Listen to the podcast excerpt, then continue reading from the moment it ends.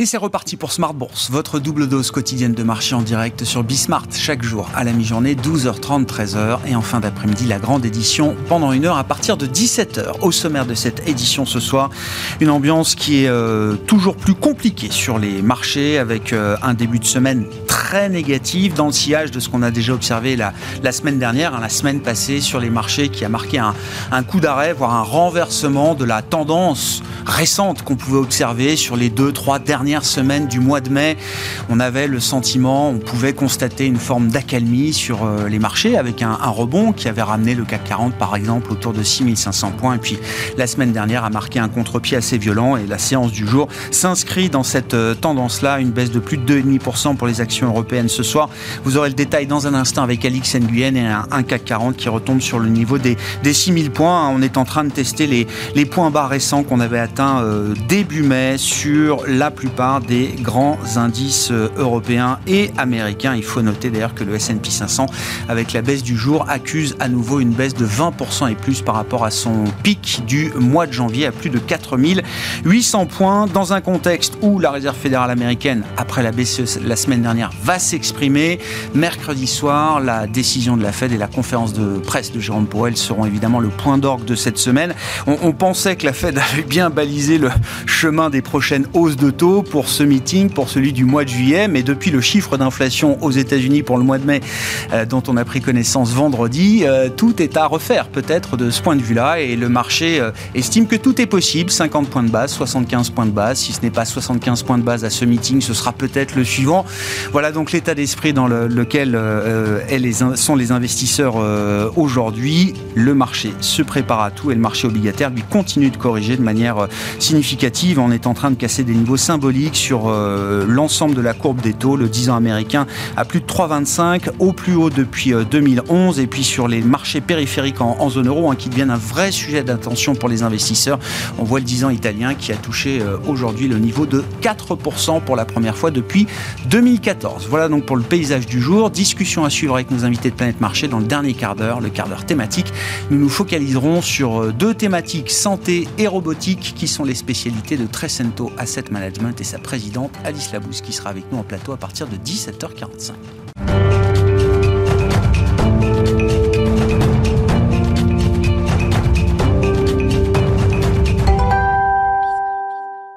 Lourde séance donc pour entamer cette semaine, dans le sillage des séances précédentes. Les infos clés en cette fin de journée en Europe, c'est avec Alix Nguyen. C'est une 5e séance de baisse consécutive pour le CAC, ou la série la plus longue depuis la fin février. Wall Street, de son côté, poursuit son mouvement baissier. Les tensions inflationnistes font redouter une réaction encore plus agressive des banques centrales en matière de resserrement monétaire, et renforcent de ce fait les craintes de récession. Pour l'heure, l'attention se porte sur la Fed, dont on attend la décision de politique monétaire mercredi, et ce alors que la BCE sonnait la semaine dernière la fin de l'ère de l'argent facile. La Banque centrale américaine s'apprête à relever ses taux directeurs pour la 3e fois. Une hausse des taux d'un demi-point de pourcentage semble acquise. La possibilité d'un tour de vis à 75 points de base est aussi évoquée. Le rendement des emprunts américains continue de se tendre, notamment sur les échéances courtes. Celui du 2 ans se traite à plus de 3,2%. Il repasse brièvement au-dessus de celui de l'échéance à 10 ans, et ce pour la première fois depuis avril. En Europe, le rendement de l'emprunt allemand à 2 ans a franchi ce matin la barre d'1% pour la première fois en plus de 10 ans. Celui du Bund à 10 ans se traite à près d'1,6%, tandis que celui du BTP italien se tend à 3,9%. Les banques européennes en font les frais, à l'instar de BNP Paribas, Crédit Agricole et Société Générale, dont les titres reculent fortement. S'agissant du reste des valeurs à suivre, Valneva dégringole après une alerte sur le niveau de vaccins commandés contre le Covid-19. Et puis de malmenés, on retrouve aussi les valeurs cycliques et technologiques. Renault, Foressia, Unibail-Rodamco-Westfield et ST Microelectronics sont dans le rouge. Le secteur du luxe ne s'en sort pas bien mieux. LVMH, Kering et Hermès reculent, alors que les villes de Shanghai et Pékin ont recommencé à tester massivement face à la reprise de la vague de contamination au Covid-19. Atos plonge, ou le signe de beaucoup de scepticisme à la veille de l'annonce de son nouveau plan stratégique. Et puis à contrario, Thales grimpe après la décision du gouvernement australien australien de verser 555 millions d'euros à sa filiale Naval Group en dédommagement de la rupture du contrat portant sur la livraison de 12 sous-marins. Tendance, mon ami, 2 fois par jour avec Alix Nguyen à 12h30 et 17h. Les infos clés de marché dans Smart Bourse sur BSmart.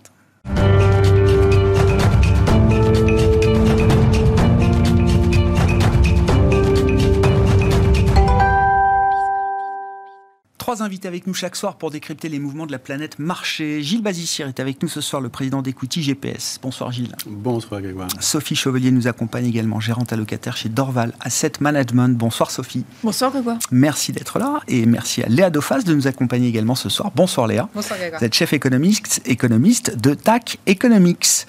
On avait le sentiment qu'on avait gagné un tout petit peu de visibilité peut-être sur les politique monétaire, le resserrement des politiques monétaires. On se disait que ce meeting et le meeting de juillet pour la Fed, par exemple, étaient relativement bien balisés. On est à deux jours maintenant de la prochaine décision de la Fed. Personne ne sait de combien sera la hausse de taux qui sera décidée mercredi soir par Jerome Powell et les banquiers centraux américains. Oui, là, non, mais... On n'a plus aucune visibilité de ce point de vue-là. On n'a plus de visibilité... Sur la Fed, on a quand même une certitude, c'est qu'elle prépare le marché. C'est-à-dire que, normalement, ce qu'elle nous a habitué depuis la sortie de la crise Covid, c'est qu'elle ne va pas faire dérailler les choses, elle va rester graduelle. On sait qu'elle a un problème avec le risque d'inflation, ce qui veut dire qu'elle continuera d'augmenter. Et si ça doit créer une récession, peu importe, elle mettra en récession parce que l'inflation est un problème aux États-Unis. Ça, c'est la première certitude qu'on peut avoir. Après, ça ouvre la voie. Est-ce que c'est 50 ou est-ce que c'est 75, suivant le chiffrage qu'on a eu vendredi dernier? Là, ça prête à discussion. L'avantage du 75, ça prouverait qu'elle serait prête à agir quel que soit le risque d'inflation. Ça peut aussi faire peur. Elle a très bien balisé, elle a très bien prévenu. On s'attend, en fait. Normalement, ça devait être un non-event, ce meeting de la Fed. Très clair. Elle pourrait soit augmenter de 75, mais créer peut-être une panique, faire... basculer les anticipations, la crédibilité. La logique de prudence, en tout cas ce qu'elle a appliqué depuis le début de son resserrement, voudrait qu'elle fasse un resserrement à 50 comme elle l'avait annoncé et qu'elle ouvre la voie pour un resserrement peut-être plus élevé sur les prochains meetings. Alors peut-être 75, mais peut-être aussi 50 à chaque meeting. Je pense que la Fed, il y a vraiment cette crédibilité qu'elle a eue depuis la sortie du Covid, qu'elle va maintenir. Il faut un peu de communication et c'est ce qu'on va attendre du meeting. Quand on regarde justement les anticipations de marché, alors attention, elles sont valables à un instant T, ça évolue très fortement, c'est très volatile, mais une banque centrale comme la Fed, elle reste crédible aujourd'hui, après avoir laborieusement lutté pendant 10 ans et plus contre les forces déflationnistes, avec un semi-succès ou semi-échec, ça dépend comment on regarde les choses. Est-ce qu'elle reste crédible dans sa capacité à lutter contre l'inflation, ce qui reste quand même un mandat historique pour une banque centrale? Alors, moi je pense que oui. Premièrement, les anticipations d'inflation aux États-Unis sont beaucoup plus ancrées que ce qu'on peut voir en zone euro. Deuxièmement, on a quand même une Fed qui ajuste et on n'a pas de décalage énorme, hormis ce qu'on a pu connaître post-crise ukrainienne ou post-choc exogène, mais on n'a pas non plus de décalage énorme sur les taux. D'ailleurs, on se posait la question de dire, est-ce qu'on avait atteint ce point haut sur les marchés obligataires? Et au final, on a vu un pricing un peu trop élevé, on attend. Et puis, il y a aussi le fait que... Il y a une histoire d'horizon, en fait. Dans toutes nos questions, inflation, croissance, resserrement monétaire, l'économie américaine tient encore aujourd'hui. Alors, elle va arriver en récession... Alors, est-ce que c'est fin d'année, début d'année prochaine ou autre? Mais on a une économie américaine qui est robuste. Ouais. On a un niveau de marché du travail qui est au plus bas historique. On avait une inflation qui était contenue. Alors maintenant, on se prend effectivement des effets de second tour. On a des effets énergie. Ce qui a été surprenant, c'est que le chiffrage de vendredi, la grosse part du chiffrage, c'était quand même de l'énergie, de l'alimentaire, une bascule prix-service et du bien loyer. Service, oui, c'est ça. Ouais. Des loyers. Ouais, pardon. Ouais, les loyers. Bascule bien service et les loyers. Donc, ça a surpris. Mais globalement, c'était plus ou moins ce qu'on attendait sur la régulation de l'inflation. L'énergie, l'alimentaire, guerre en Ukraine, problématique sur les prix, les biens et les services qui basculent au rebond post-Covid, et les prix des loyers. On sait depuis 1 an qu'on va avoir une hausse forte sur le prix des loyers, sur l'inflation. Donc maintenant, il y a toute la question, essayer de timer à la fois la récession, son ampleur, le profil d'inflation, comment les banques centrales réagissent. Il y a une histoire de clarté, en fait, qu'il faut mettre en place là sur les prochains mois. Par contre, entre les banques centrales, je pense que oui, la Fed est consciente du problème et dans sa logique, dans sa doctrine, on sait qu'elle luttera contre ce risque inflationniste. Et donc, le biais sera plutôt à monter les taux pour faire céder l'activité que le reste. Bon, c'est... Oui, est-ce que les banques centrales restent crédibles à ce stade-là, dans la lutte qu'on mène contre l'inflation Sophie, c'est vrai que les mouvements de marché, notamment et sur le marché obligataire, et puis on peut basculer aussi sur les enjeux pour la BCE, laissent entendre qu'il y a quand même du stress. On n'est pas convaincu totalement que ça va bien se passer et que l'inflation va rentrer dans sa boîte si facilement. On a un risque effectivement de perception de complaisance des banques centrales. Effectivement, quand on a un régime d'inflation à 0,6 en glissement mensuel, donc 7,4 en annuel, et des taux anticipés aujourd'hui à 3,50, hein, donc 7 fois 50 points de base, bon, ça ne matche pas en fait, on n'est pas en phase, donc effectivement... Il y a un risque de ce côté-là, mais moi, je pense que ça traduit toujours, et enfin, c'est une question de fond dont on a eu l'occasion de parler entre nous, c'est vraiment est-ce qu'on peut ou pas aujourd'hui se positionner sereinement sur les obligations en se disant qu'on sera protégé à nouveau, ou du moins est-ce que le portage est suffisant, les obliges, ou elles vont nous protéger.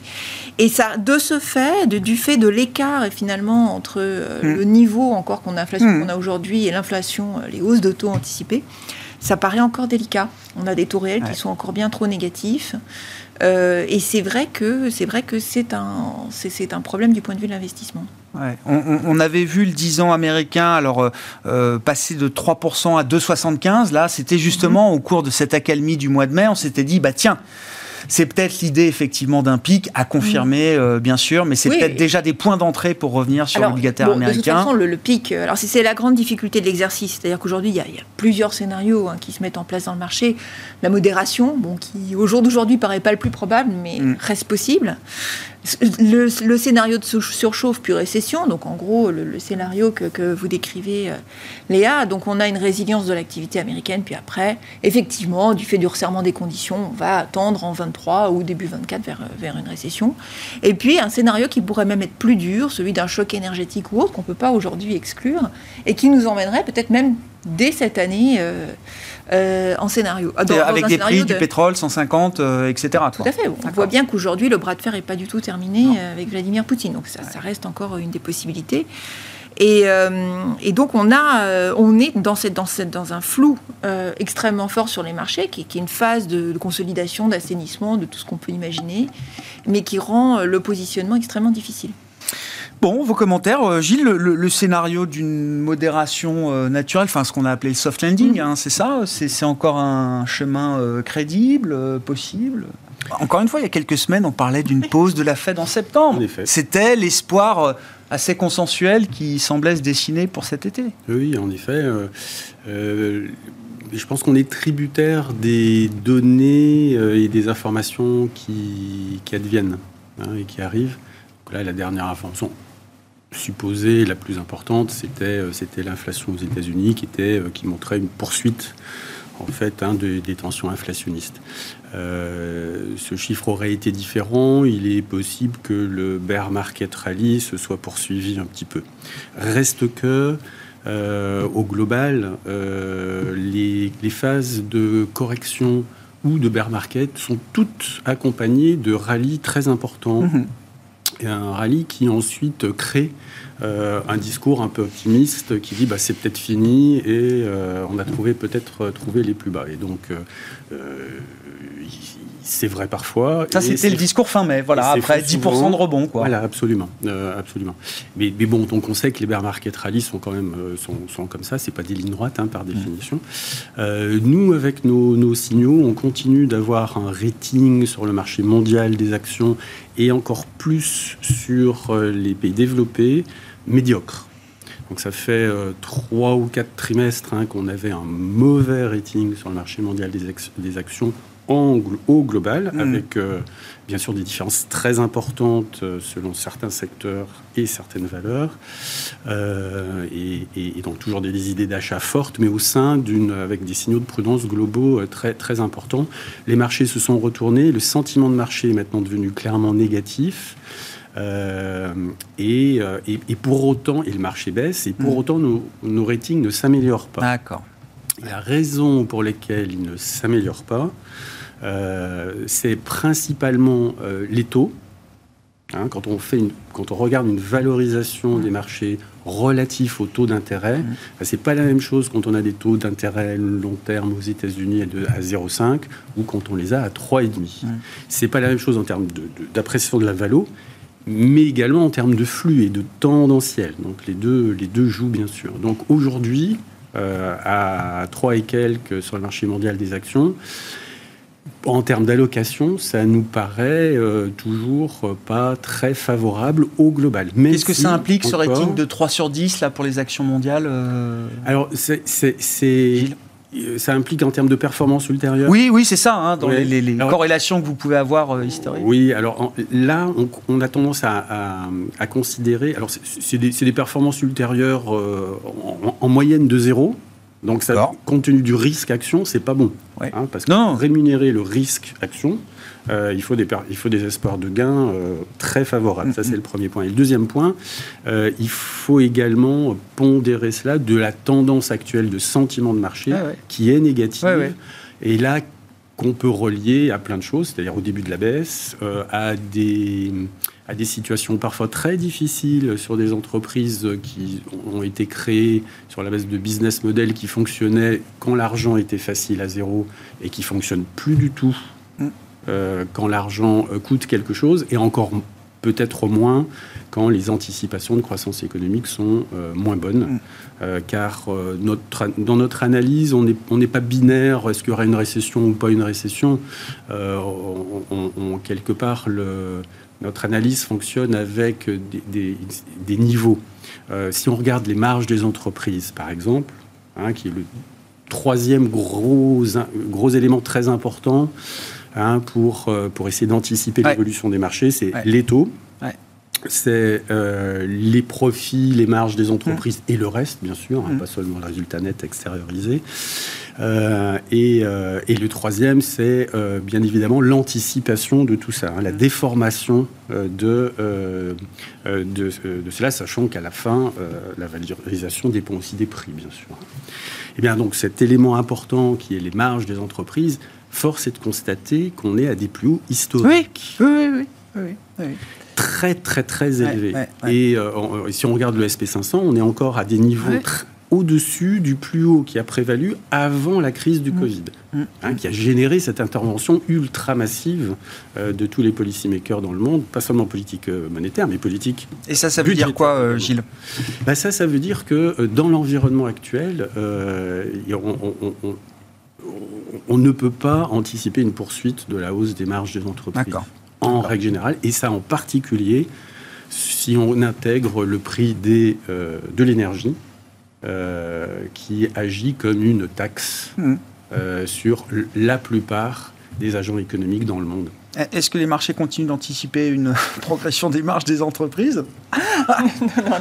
Non, c'est vrai, ça devient extrêmement compliqué. On intègre aujourd'hui assez bien que, un, le coût de l'énergie a énormément monté, que, deux, le coût du travail augmente, que le coût de pratiquement l'intégralité des intrants augmente. Je pense qu'aujourd'hui, ce qui fausse encore la lecture du consensus, puisqu'on a des anticipations de résultats qui sont encore ou bien étales ou bien en légère hausse, c'est un effet mix, puisque effectivement, quand on regarde la progression dans les indices de l'énergie des matériaux, c'est ce qui fait effectivement le gros de la hausse. Et deux, c'est des effets qui peuvent paraître anecdotiques, mais qui vont se faire jour au fur et à mesure, notamment dans l'industrie de double commande. C'est-à-dire que comme on a traversé un choc extrêmement spécifique avec des problèmes d'approvisionnement très très forts, il y a quand même pas mal d'entreprises qui, pour faire face à ça, ont doublé les commandes. Et bien, au fur et à mesure qu'elles vont être livrées, elles vont annuler ce qui n'a pas encore été livré. Et donc, on peut avoir une fragilisation, après, qui devient assez rapide si la demande baisse. Ouais. Donc, on ne voit pas encore aujourd'hui l'effet du ralentissement, mais en fait, on va le voir a posteriori. Et je dirais que c'est pour ça, entre guillemets, que ni les publications, ni les communications des entreprises, aujourd'hui, sont vraiment très pertinentes sur cet effet retournement, ralentissement de l'activité.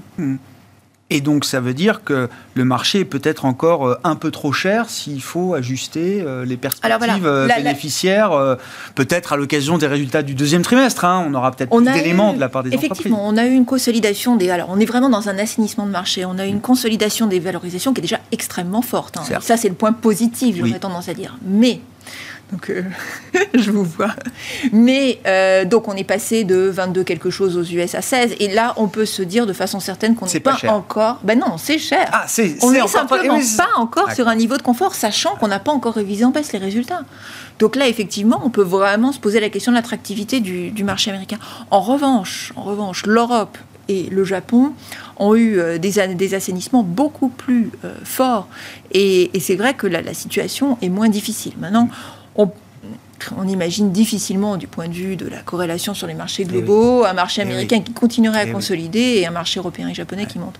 Et donc, on est effectivement encore dans cette phase d'ajustement, de digestion des anticipations, et effectivement qui rend le contexte un petit peu délicat. Mmh.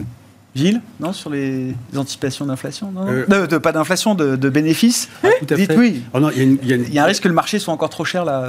Oui, parce que 16 fois les résultats, si les marges bénéficiaires redescendent un tout petit peu seulement, à cours égal, on peut revenir à 20 fois. Donc c'est quelque chose qui a à manier avec précaution. Sachant que là encore, on parle d'un agrégat global.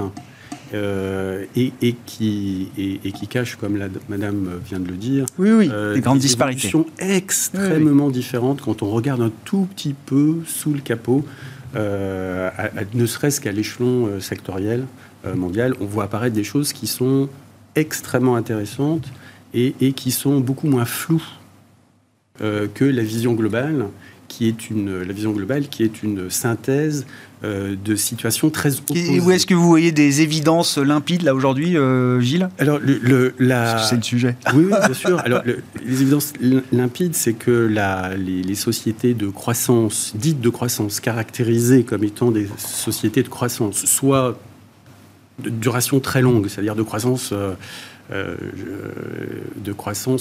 aventureuse, ou non certaines, ou non peu visibles, mais avec des potentiels de reward très élevés.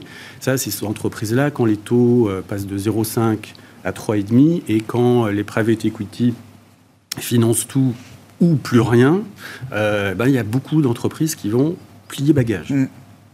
Hein, ce ne sont pas des entreprises, c'est des projets, en fait. Hein, et certains de ces projets avaient été cotés en bourse. Ou devaient être cotés en bourse, ensuite.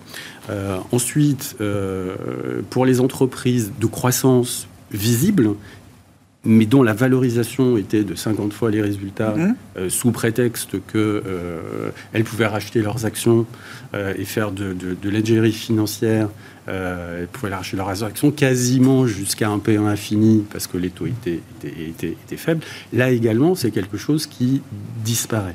Donc, toutes ces valeurs-là, on peut dire, on peut faire des caractérisations sectorielles, mais nous, on les regarde en unitaire. Ah oui, j'entends. Et ensuite, au niveau granulaire le plus fin, chacune des valeurs.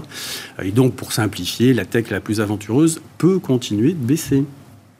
C'est ce qu'on voit. Hein. Et pour simplifier également, les valeurs à duration très faible. Aujourd'hui, on a des valeurs dont la dynamique des perspectives sont très bonnes, qui se payent à des niveaux de PE, pour simplifier. On ne regarde pas que ça, on regarde 15 critères très différents, entreprise par entreprise, mais qui peuvent avoir des PE, par exemple, à 5 fois, avec des dividendes assurés à 5%, très bien financés, et des perspectives très bonnes. Il y a encore ce type d'anomalie. Oui, je comprends. Et ces valeurs-là qui ont déjà pris, dans certains cas, plusieurs dizaines de pourcents, voire qui ont doublé. Et donc, c'est en ça... Alors, ça, certes, dans le secteur des matières premières notamment, des mini-matériaux, et c'est un secteur... mais il y en a d'autres, et quand on les regarde individuellement, il y a de quoi se faire des portefeuilles, continuer d'avoir des portefeuilles très robustes et très diversifiés, pour surfer dans cet environnement incertain. À propos de robustesse, là, si je reviens aux enjeux de la zone euro, peut-être, Léa, quel est le plus gros risque ? Est-ce que c'est celui de la normalisation ou de la fragmentation ? Enfin, c'est le revers de la normalisation en zone euro, c'est le risque de fragmentation. On en parle déjà tous les jours maintenant. Oui, on peut aussi rajouter... Alors, il y a une vraie problématique sur la question zone euro qu'on n'a pas aux États-Unis. On a un problème de croissance en zone euro, c'est-à-dire qu'on a une économie qui est très robuste aux États-Unis, qui a été aidée par toutes les mesures de relance et qui, au final, bon an, mal an, à peu près normalisée. La politique monétaire a normalisé, l'économie est robuste, ça va s'ajuster. On a une problématique d'inflation. En zone euro, on est sur quelque chose d'assez différent. On a une problématique d'inflation qui, jusqu'ici, était reliée à des critères de nature énergétique ou alimentaire. On commence à avoir des effets de diffusion des autres produits. On a des questionnements sur la question prix-salaire, la boucle prix-salaire, mais on n'est pas du tout sur cette même logique d'inflation. Pour autant, ça décroche. Les anticipations d'inflation décrochent et c'est en partie ce qui a amené la BCE à durcir son discours. Aujourd'hui, la BCE, face à ce risque-là et face aux pressions qu'on a dans nos sociétés actuelles, et à la pression politique, va normaliser sa politique monétaire à un moment où l'activité en zone euro n'est pas robuste. On a été assez surpris par le premier trimestre, on a l'effet post-Covid, on va probablement avoir un effet consommation cet été, mais on a une économie qui n'est pas aussi robuste et qui en plus va suivre l'économie US au moment où l'économie US ralentit. J'ajoute aussi ce que disait Sophie, c'est qu'on a totalement mis de côté un scénario d'embargo. C'est pas du tout dans les prix aujourd'hui. Je pense qu'il faut l'anticiper et qu'il faut avoir en tête qu'il est possible qu'on ait un embargo gaz posé par la Russie ou l'Europe en fin d'année. Ça aussi, c'est pas dans les prix. Donc face à ça, on a une zone euro aujourd'hui qui a un ralentissement de croissance, une problématique d'inflation, une banque centrale qui va petit à petit monter les taux. Et ce qui a encore été, on va dire, fait de manière plutôt... normalisé sur les marchés obligataires, c'est-à-dire que la banque centrale normalisait, les taux augmentaient sur l'ensemble des périphériques. Aujourd'hui, on voit une fragmentation et toutes ces problématiques de dette qu'on a connues pendant la crise des dettes souveraines sont là, sont amplifiées par la crise Covid et vont ressurgir si la BCE n'est pas capable d'avoir une communication claire sur les outils qu'elle peut mettre en place. Je rajouterais même non seulement une communication claire, mais en plus, elle va devoir résoudre son problème qu'elle n'a pas assez d'outils pour faire face à ces problèmes. Elle doit avoir un outil de taux pour combattre l'inflation. Elle doit avoir un outil, un objectif. Généralement, quand on fait de la politique monétaire, c'est comme ça que ça marche. Voilà, sauf que là, en fait, la BCE était dans cette problématique. On maintient les taux bas, on a notre programme pour gérer les spreads périphériques. Là, on doit à la fois combattre le risque d'inflation et donc on doit faire baisser les anticipations. Elle ne peut pas se permettre de ne pas monter les taux. En montant les taux, elle va créer les problèmes de fragmentation, les problèmes d'endettement. Tout le nexus bancaire, corporate, public, zone euro, il est là, il a juste été annulé par les programmes qu'on a connus depuis Draghi, mais il est là. Donc maintenant, la BCE a un gros problème, d'autant plus que, je pense que ça, c'est pas dans le marché, on a un problème sur l'activité en zone euro. Quand on a une BCE qui met des prévisions de croissance à 2,1 cette année, 2,1 l'année prochaine, où on sait que l'inflation va continuer d'augmenter, et qu'à un moment ou à un autre, l'activité américaine va décélérer et donc l'activité européenne, c'est inéluctable, va décélérer aussi. On a un gros problème aujourd'hui sur la zone euro. Bon. Il faut de la classe. En fait, aujourd'hui... Qu'est-ce que vous avez envie d'entendre ou qu'est-ce que la BCE peut dire de plus? Parce que visiblement, cette question, elle est compliquée. Elle est posée régulièrement, évidemment, aux banquiers centraux en Europe. Pour l'instant, ils se contentent tous de botter en touche. Il y a eu... Alors quand même, un aspect positif au discours, c'est que jusqu'à la semaine dernière, quand on attendait le discours de la BCE, on avait des questionnements sur le très court terme. C'est-à-dire qu'on ne savait pas trop quel niveau c'était en juillet, comment elle enclencherait ou autre. Au moins, on est assez clair sur les 25 et les 50 points de base des prochains meetings. Cette phase-là, elle est faite. Maintenant, on a besoin à la fois d'avoir un chemin un peu plus long, on a besoin d'avoir un outil, ou en tout cas...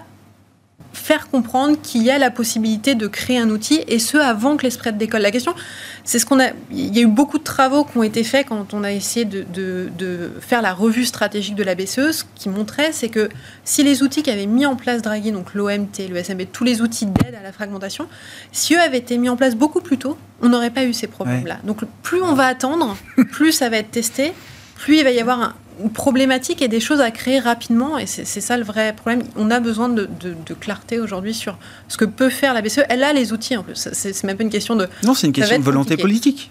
En tout cas, une question de... Ça se résume à ça quand même à la fin de la journée. Ah oui, non mais oui. Il y a un vrai risque de spirale, là, du point de vue des marchés. Le 10 ans italien est déjà à 4%, plus de 230 points de base d'écart avec l'Allemagne. J'espère qu'on aura quand même tiré un enseignement de la crise européenne. Je pense que la difficulté qu'on a eu à adresser la première crise fait que, effectivement, Léa le disait, les outils existent, il faut que la communication soit claire et le recours à ces outils soit clair, soit arrêté. C'est pas une question d'outils, c'est une question de consensus. Absolument, il faut que le consensus soit fait autour de quel type d'action on peut mettre en œuvre. Donc on peut espérer effectivement que la précédente crise européenne, qui maintenant a 10 ans, on a presque oublié, mais aura quand même été un certain enseignement pour la Banque Centrale Européenne. Pour moi, une des questions claires, c'est effectivement comment... donc on a ce problème de fragmentation en Europe, mais on va aussi avoir ce problème de bras de fer énergétique potentiellement. Est-ce que c'est une réalité qui va venir s'ajouter à des réalités déjà complexes de cette année ou pas ? Et ça renforce encore les incertitudes auxquelles on doit faire face. Et par exemple, si je reprends la traduction, le questionnement en termes de marché, vous posiez la question de savoir à partir de quel moment vous auriez envie de revenir sur de l'obligataire. On parlait des États-Unis tout à l'heure. Sur l'obligataire européen, il n'y a pas d'urgence. Alors, voilà.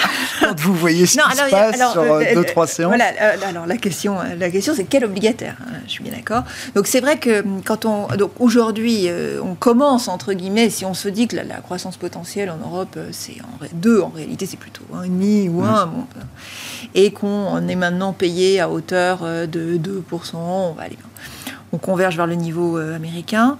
Va se poser à un moment la question de l'arbitrage relatif, effectivement. Est-ce qu'on rachète des obligations ? Est-ce que les obligations sont à nouveau diversifiantes dans une allocation d'actifs ? On voit qu'avec les tensions inflationnistes aujourd'hui, ce n'est pas le cas, mais à un moment, ça va effectivement... Quand on verra l'inflation commencer à refluer, ça redeviendra le cas.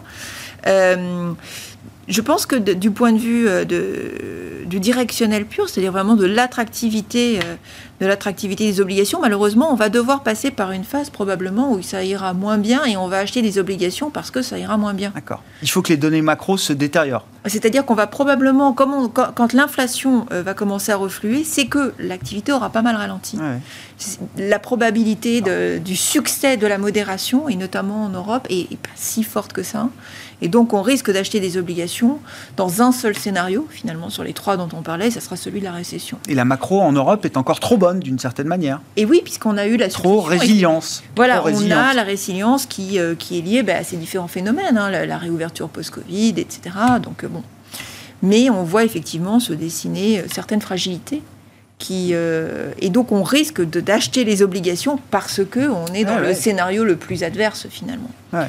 Et après, sur la question du crédit, je trouve que c'est une question qu'on commence à se poser sur le crédit parce qu'il y a eu un écartement très fort des spreads de crédit. Donc, en nominal, aujourd'hui, si on achète du high yield, donc des obligations au rendement, on peut être payé entre, selon la qualité des souches, mais on peut être payé entre 6 et 8%. Ouais. Quand même, on peut se dire en nominal, finalement, ça se regarde. Quand on fait de la gestion patrimoniale ou autre, ça se regarde. Mais avec cette configuration très, très particulière d'un environnement de taux de plus élevé, il n'est pas exclu que finalement la classe d'actifs crédit, qui était une classe d'actifs un peu magique dans la décennie précédente, puisque ce qu'on appelle le ratio de Sharpe, mais donc une performance rapportée à la volatilité extrêmement favorable, ce soit moins le cas dans la séquence à venir. Donc en fait, finalement, il n'y aura pas forcément une grande différence entre avoir des actions et du cash, ou alors avoir un panier... un panier d'obligations crédit. À voir, mais c'est aussi... Donc du coup, on est encore dans ces questionnements-là. Parlant des spreads, est-ce qu'il y a un petit sujet politique ? Oui. Je regardais Là, c'était pour parler du spread français. Oui. On était à 40 points de base avant le premier tour de l'élection présidentielle. Oui. On est à plus de 60 points de base au moment où on se parle entre les 2 tours des législatives. Ça se fait tranquillement. Je ne mets pas trop d'emphase là-dessus. Non, mais c'est vrai. Non, mais ça se fait tranquillement. Ce n'est pas, un niveau de stress inhabituel. Enfin, on a connu ces niveaux d'écartement, mais voilà, ça ne fait que progresser. Absolument. Et puis, on peut aller plus loin selon l'issue et le résultat, et puis de toute façon selon la vie politique après ce résultat. Et vous savez, Grégoire, que nous on a une analyse qui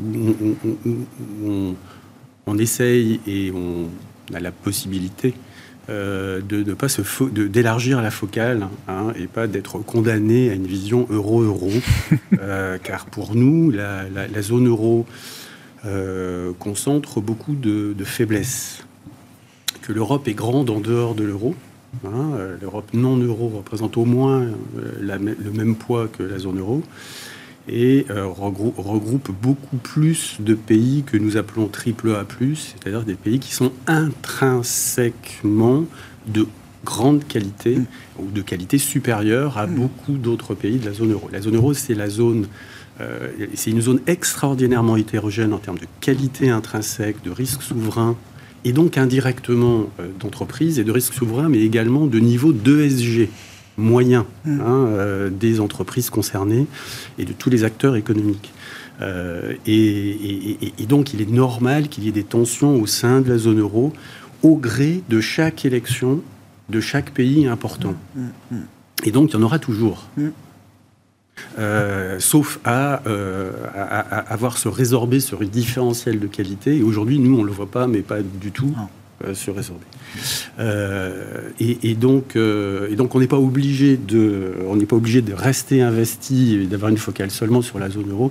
Et nous suggérons fortement de poser ses regards sur des pays qui sont proches, mais qui sont de qualité exceptionnellement plus élevé que la moyenne des pays de la zone euro, et dans cette qualité rejaillit, voire même est faite par des entreprises qui sont de qualité dans des secteurs, avec des business models en moyenne plus solides, plus sophistiqués, avec des marchés domestiques plus riches que la moyenne, plus prospères que la moyenne des pays européens, si on regarde tout simplement le PNB par habitant. Et c'est des pays en relatif qui payent, là, dans des phases de marché comme celles qu'on connaît depuis 4-5 mois, c'est clair, parce que c'est des pays chers aussi, en termes de valorisation, pour le coup. Non. Non. Pas du tout. On n'a pas. Non, c'est vrai. On n'a pas. Et on a autant de valeur. On a la même répartition. D'accord. C'est pas plus cher, vous dites. Alors que c'est bien mieux noté pour vous, en tout cas. Il y a autant de valeurs très attractives selon le rating et de valeurs pas attractives dans ces pays-là que dans le reste des pays de la zone euro ou du monde d'ailleurs, parce qu'on a ce concept au niveau mondial également. Mais si on revient sur la zone euro, oui, clairement la Suisse, les pays nordiques, alors il y a évidemment l'Allemagne et les Pays-Bas qui font partie de la zone euro et qui sont dans cette catégorie-là, mais là regorge d'entreprises très sophistiquées, très bonnes, et on voit que ces boîtes-là ont rebondi autant, si ce n'est plus, que la moyenne des valeurs des pays euros dans le rebond 2020-2022. D'accord. Et qu'actuellement, les problématiques se concentrent, comme souvent, sur les banques, les problématiques de fragmentation, ce qu'on appelle pudiquement fragmentation au sein de la risque de fragmentation au sein de la zone euro, sur les banques. Et regardez la performance comparée des banques des pays nordiques avec les banques italiennes et espagnoles ou d'autres. Et vous aurez une réponse à votre question. Oui, elle surperforme très fortement en période d'augmentation de la perception de risque. Bon, et oui, effectivement, le secteur bancaire, pour un pays, c'est quand même un très bon proxy de la manière dont le marché, les investisseurs regardent le risque pays à travers le secteur bancaire en bourse. Et un exemple simple, c'est que Nordea représente aujourd'hui à peu près la moitié de la capitalisation boursière de BNP Paribas. Donc c'est une banque très considérable, et avec un profil de rentabilité, de risque, un cost-income inférieur, une volatilité de ses résultats plus basse et une volatilité de son cours de bourse plus bas et des valorisations qui ne sont pas très différentes. Léa, est-ce que le statut semi-core de la France, j'y reviens, est un peu challengé aujourd'hui ? Alors non, trop tôt déjà pour le dire. Il y a deux prismes. Le premier, c'est attendre les résultats des élections et de voir ce qui se passe ou pas pour atteler la chose. La deuxième, j'aurais plus d'inquiétude sur le décalage des spreads italiens que sur le décalage des spreads français. Oui. Il y a une hiérarchisation à faire. Quand on fait des exercices, on reprend ce qu'on faisait pendant les crises des dettes souveraines. On reprend des exercices un peu long terme. Quels sont les pays vulnérables ? L'Italie, l'Espagne, la France, la Belgique. Ils le sont, ils l'étaient, rien n'est nouveau.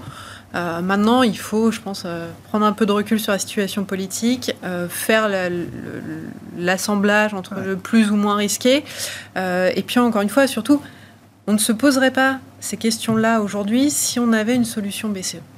Beaucoup de choses sont liées à la fois à l'Europe, à la fois à la zone euro, sur des perspectives moyen terme. Si on a une crédibilité BCE, si on a une banque centrale qui peut faire un peu de répression financière et éviter une hausse des taux, aujourd'hui, je veux dire, c'est pas une question France, en fait, ça va plutôt être une question, est-ce qu'on a les outils pour pas créer de décrochage au sein de la zone euro ?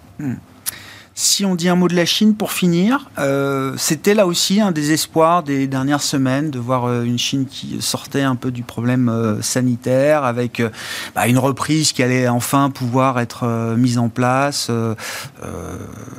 Jusqu'à l'idée qu'on allait pouvoir effectivement avoir une relance quand même chinoise qui serait une bonne nouvelle. Est-ce que cet espoir est encore là aujourd'hui ? Beaucoup de surprises très négatives sur la Chine, à la fois les temps de confinement, les temps que ça porte sur l'économie. Ce qu'on avait observé jusque-là, c'était en moyenne des confinements de 6 à 8 semaines qui, dès la levée, amenaient à un fort rebond de l'économie chinoise. On voit bien que les confinements sont nettement plus longs, que ça affecte en plus la consommation de manière durable. Sur la capacité de rebond, elle est toujours là. C'est-à-dire que la Chine a les capacités financières de relancer l'économie. Maintenant, la Chine est dans un assainissement de ces secteurs et dans cette problématique zéro Covid.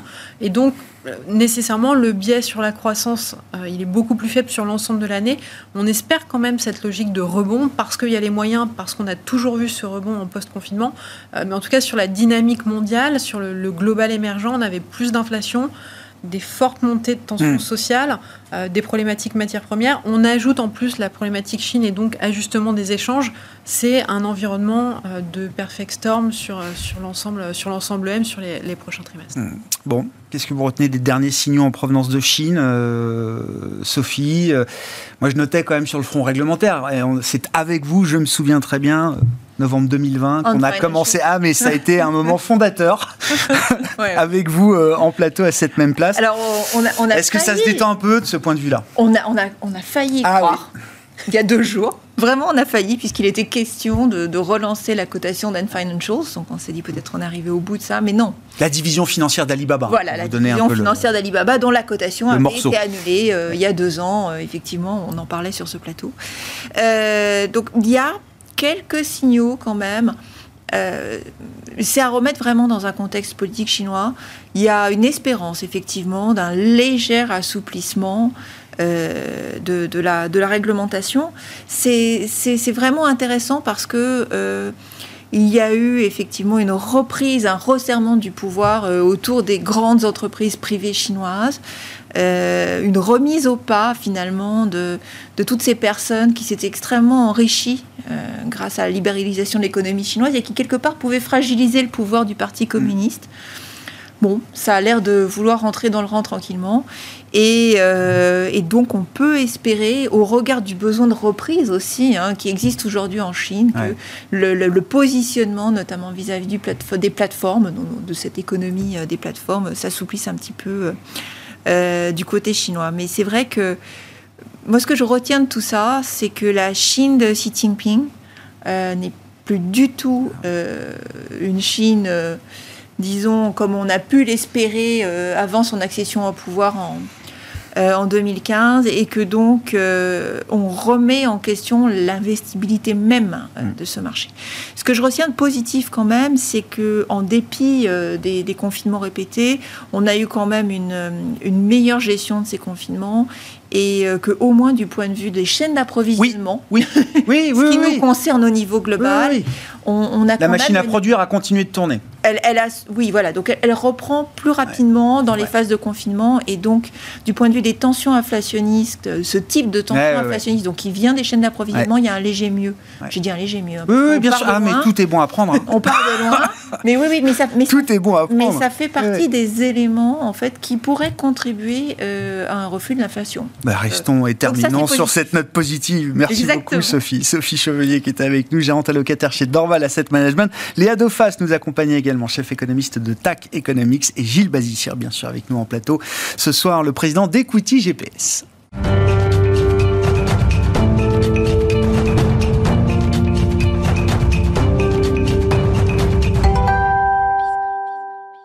Le dernier quart d'heure de Smart Bourse chaque soir, c'est le quart d'heure thématique avec un thème ou deux d'ailleurs potentiellement ce soir. On parle de santé et de robotique. Ce sont en tout cas les deux thématiques dans lesquelles sont spécialisées les équipes de gestion de Trecento Asset Management et sa présidente Alice Labrousse qui est avec nous en plateau ce soir. Bonsoir Alice. Bonsoir Grégoire. Oui effectivement, hein, c'est les deux grandes thématiques sur lesquelles vous travaillez. Alors on va détailler un cas d'investissement. C'est intéressant parce que ces deux thématiques, très souvent les exemples que vous nous apportez montrent qu'on est toujours un peu à la frontière entre les deux, mais juste sur le comportement, bon, l'environnement de marché, ce qu'il est, on vient de le décrire là pendant 45 minutes, c'est compliqué. Comment ça se passe pour des thématiques comme celle de la santé et de la robotique, Alice ? Ben pour la santé, ça va bien, ouais. Et pour la robotique, évidemment, qui est plus liée à la croissance économique et notamment aux problématiques de goulot d'étranglement qu'on connaît, ça va moins bien. Ouais. Alors globalement, la santé, si on prend le MSCI Monde Santé, on est autour de -5 depuis le début de l'année, ce qui est quand même très raisonnable au regard de tout ce qu'on voit. En fait, il y a eu vraiment deux phases hein, sur la santé. La première, c'était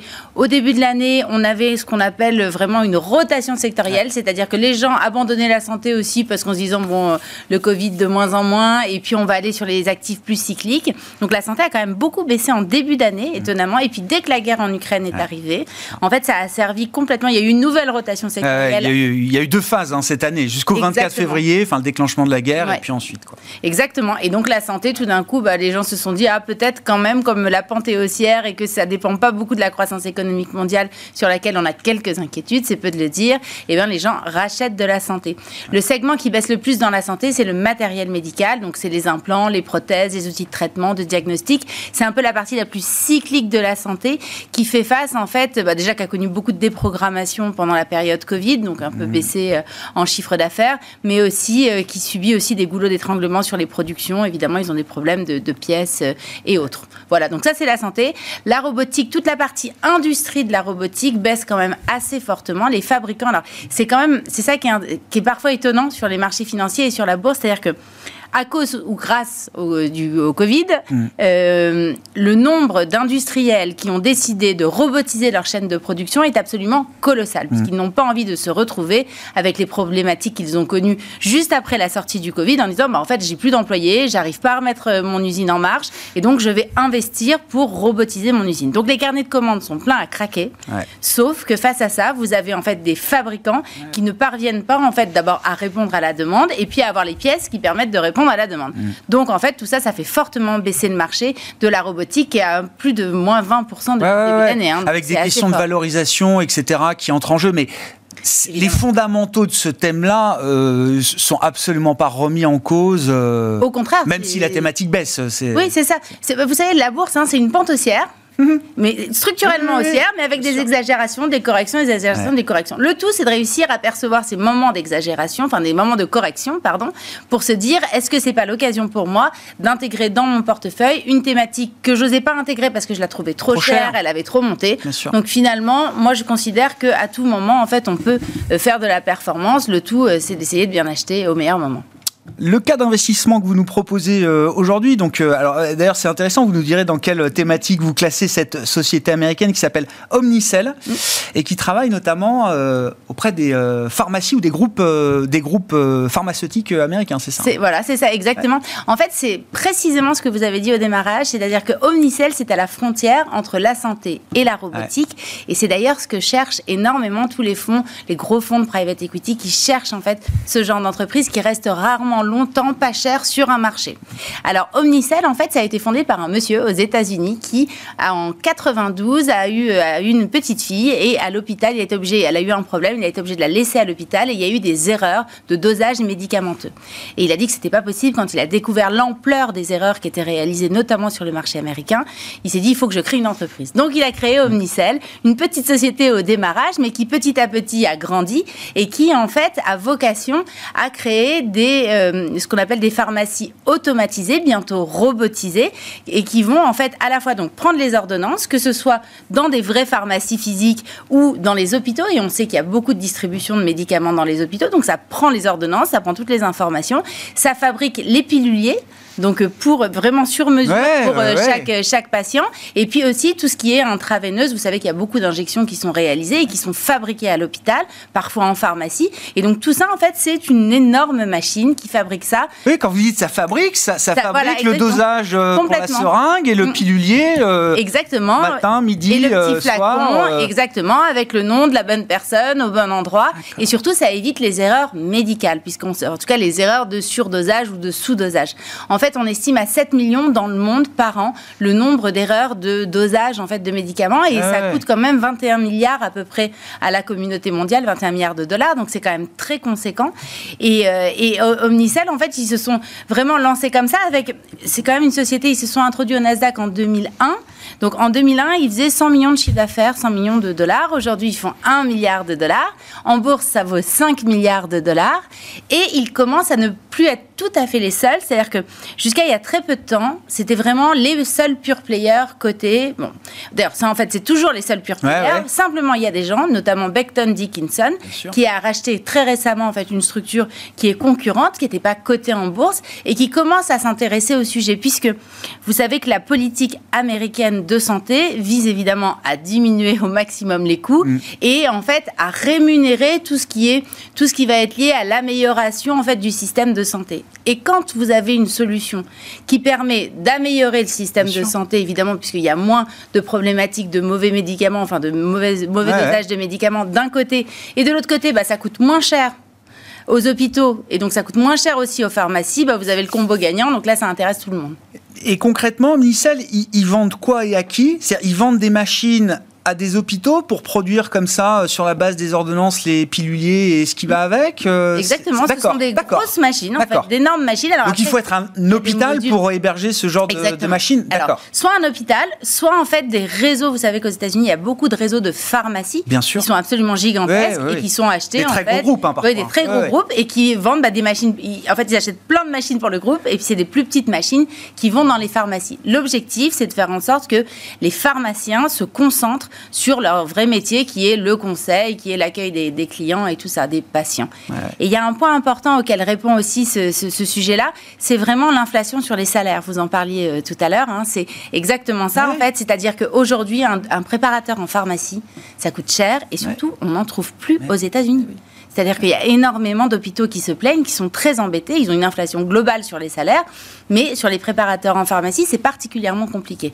Donc là, Omnicell apporte, si vous voulez, une solution évidemment toute cuite. C'est une solution avant tout américaine, c'est transposable partout, ça dépend des systèmes de soins, de santé, de la manière dont on fonctionne, comment ils envisagent l'international, comment ils sont présents à l'international. Ils sont peu présents à l'international, 90% de leur chiffre d'affaires c'est le marché américain, le 10% restant c'est un petit peu d'Europe mais vraiment pas beaucoup, et en fait c'est vrai qu'ils ont vocation à se développer à l'étranger, mais aujourd'hui en fait ils se concentrent, le taux de pénétration sur le marché américain n'étant pas absolument gigantesque, ils ont encore beaucoup à gagner sur le marché américain. Mais dans les rapports annuels ou dans les discours des dirigeants, ils parlent un petit peu de l'international.